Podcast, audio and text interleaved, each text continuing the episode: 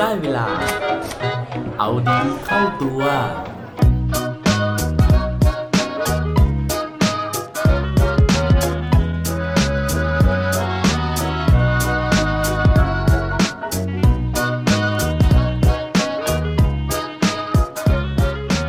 วันนี้คุณยังคงหงุดหงิดกันอยู่ไหมครับ สวัสดีครับ พบกับผมชัชวานแสงปรีดีกรและรายการเอาดีเข้าตัว รายการที่จะคอยมาหมั่นเติมวิตามินดีดด้วยเรื่องราวแล้วก็แรงบันดาลใจ เพื่อเพิ่มพลังและภูมิต้านทานในการใช้ชีวิตให้กับพวกเราในทุกๆวัน คราวที่แล้วนะฮะถ้ายังจำกันได้นะผมชวนทุกคนเนี่ยมาหงุดหงิดกันอย่างหนักเลยนะครับ ซึ่งหลายคนฟังจบนะครับยังหงุดหงิดอยู่นะครับเพราะว่าผมเนี่ยยังค้างเรื่องราวนะฮะของคน 6 คนที่เปลี่ยนความหงุดหงิด ให้มันงอกเงยงอกงามนะฮะกลายเป็นความงดงามได้ โดยที่คราวที่แล้วนะฮะเราเล่าไปแล้ว 1 คนนะฮะก็คือเรื่องราวของจอร์จออปเปอร์แมนนะฮะแต่ว่าเรื่องราวจะเป็นยังไงนะครับผมไม่เล่าย้อนนะฮะเพราะว่าเดี๋ยวไปฟังซ้ำกันเองนะฮะใน EP ที่แล้วนะครับวันนี้ก็จะมาเล่าถึงอีก 5 คนที่เหลือนะครับ ซึ่งไม่แน่ใจว่าเวลาจะทันไหม เพราะฉะนั้นนะครับ ขออนุญาตเล่าเลยดีกว่านะครับ เรื่องราวของคนที่2นะครับซึ่งหงุดหงิดจนได้ดีต้องใช้คำนี้นะฮะก็คือผู้ชายที่ชื่อว่าเควินแพลงนะฮะซึ่งคนนี้นะฮะหงุดหงิดเรื่องเดียวกับผมเลยนะครับก็คือว่าเขาเป็นคนที่ชอบออกกำลังกายมากนะฮะโดยเฉพาะกีฬาฟุตบอลนะฮะแต่ว่า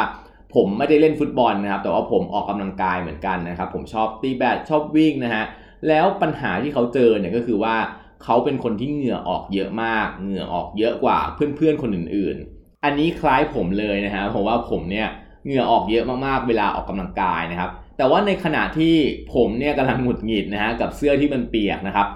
เควินแพลงนะฮะก็หงุดหงิดเหมือนกันนะครับ แต่ว่าเขาเปลี่ยนความหงุดหงิดนั้นนะฮะให้กลายเป็นแรงบันดาลใจนะครับ ในการที่เขาไปคิดค้นผ้าที่สามารถระบายเหงื่อนะฮะให้ได้ดีกว่าผ้าคอตตอนธรรมดาทั่วไป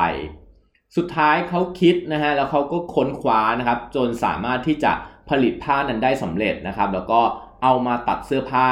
จนกระทั่งก่อตั้งบริษัทนะครับ ที่ชื่อว่า Under Armour ฮะ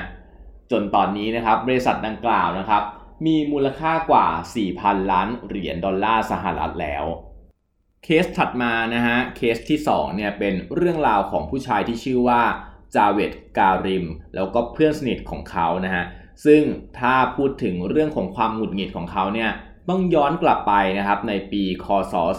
2004 ตอนนั้นเขากับเพื่อนเนี่ยต้องบอกว่าหงุดหงิดมากนะฮะมากแบบกอไก่ล้านตัวเลยนะครับ เพราะว่าเขาไม่สามารถที่จะหาวิดีโอการแสดงของเจเน็ตแจ็กสันนะครับตอนที่กำลังร้องเพลงโชว์ในการแข่งขันซูเปอร์โบว์ได้ ด้วยความหงุดหงิดตอนนั้นนะฮะจาเวตเนี่ยก็เลยตัดสินใจนะครับชวนเพื่อนอีก 2 คนนะฮะสร้างเว็บไซต์นะฮะที่จะรวบรวมวิดีโอไปซะเลยนะครับเพื่อที่จะให้ใครก็ตามนะฮะที่อยากได้อยากเจออยากค้นอยากดูวิดีโอเรื่องไหนนะฮะก็สามารถที่จะมาดูได้ที่เว็บไซต์นี้นะครับ จนสุดท้ายนะฮะเว็บนี้นะครับก็ได้รับความนิยมในชื่อที่รู้จักกันดีว่า YouTube ครับ แล้วก็มาถึงเรื่องราวที่น่าหงุดหงิดนะฮะเป็นเรื่องที่ 3 ประจำวันนี้นะครับ เป็นเรื่องของผู้ชายที่ชื่อว่าอิงวาคัมพราดนะฮะคนนี้เนี่ยเป็นชาวสวีเดนนะครับ แล้วก็เขารู้สึกหงุดหงิดมากนะฮะที่ตัวเองเนี่ยไม่สามารถที่จะเอาโต๊ะที่เพิ่งซื้อมาได้เนี่ยนะครับใส่เข้าไปในรถนะฮะเพื่อที่จะเอากลับบ้าน และนั่นนะฮะก็เป็นความหงุดหงิดที่สร้างแรงบันดาลใจนะครับ ให้ เกิดธุรกิจนะฮะการขายเฟอร์นิเจอร์ที่ดังไปทั่วโลกนั่นก็คืออีเกียนั่นเอง โดยที่ชื่อเสียงของอีเกียนะครับมีมาจากเรื่องของการที่เฟอร์นิเจอร์เนี่ยมันแยกส่วนมานะครับแล้วก็ลูกค้าสามารถที่จะเอาไปประกอบเองได้ทำให้เรื่องของการขนส่งเนี่ยเป็นเรื่องง่ายขึ้นมาทันทีนะครับตอนนี้อีเกียเนี่ยก็เป็นบริษัทที่ประสบความสำเร็จนะครับมีมูลค่าล้านล้านบาทแล้วนะฮะ เรื่องถัดมานะฮะเรื่องที่4นะครับประจำวันนี้ก็เป็นเรื่องของผู้ชายคนหนึ่งนะฮะที่ชื่อว่านิกวูดแมนนะครับคนนี้ก็หงุดหงิดอีกเหมือนกันนะครับ เพราะว่าเขาเนี่ยเป็นคนที่ชอบเล่นเซิร์ฟมากนะฮะแต่ว่าทุกครั้งที่เขาออกไปเล่นเนี่ยมันไม่สามารถที่จะบันทึกวิดีโอ หรือว่าบันทึกภาพถ่ายของเขาเนี่ยในขณะที่เล่นได้นะครับ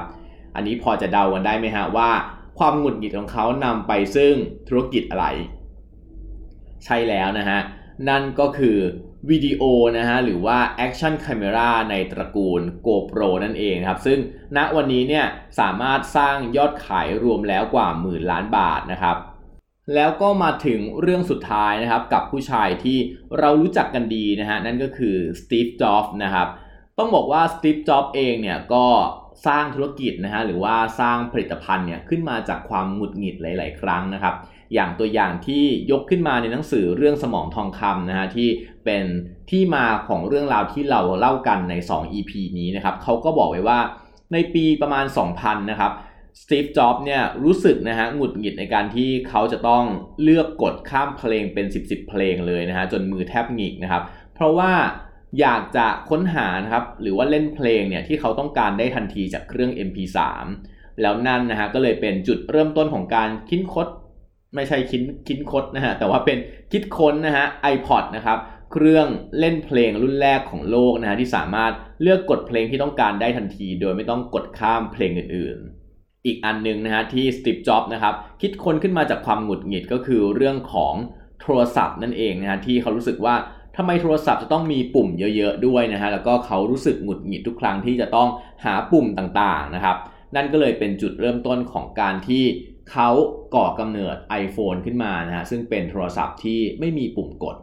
และนั่นก็เป็นเรื่องราวของความหงุดหงิดนะฮะที่ผมไปอ่านเจอมานะครับแล้วก็อยากจะเอามาแชร์นะฮะแต่ว่าจุดประสงค์นะครับไม่ได้อยากจะให้ทุกคนนะฮะต้องเปลี่ยนความหงุดหงิดนะฮะให้กลายเป็นนวัตกรรมพลิกโลกนะฮะแต่ว่าความตั้งใจนะครับคืออยากจะให้ทุกคนเนี่ย อย่าไปหงุดหงิดกับความหงุดหงิดนะฮะเพราะว่าบางครั้งเนี่ยการที่มันมีความหงุดหงิดมาบ้างนะครับ มันก็กระตุ้นให้เราเนี่ยรู้จักแก้ปัญหานะฮะแล้วก็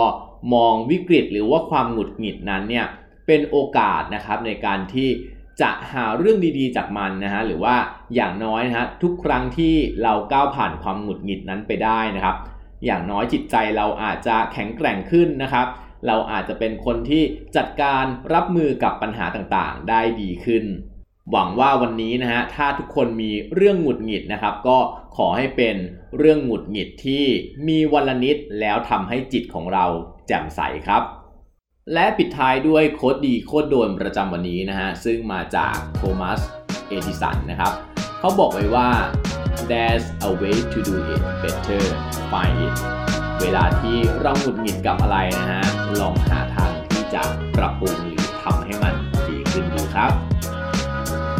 อย่าลืมกลับมาเอาดีเข้าตัวได้ทุกวันจันทร์ พุธ และวันศุกร์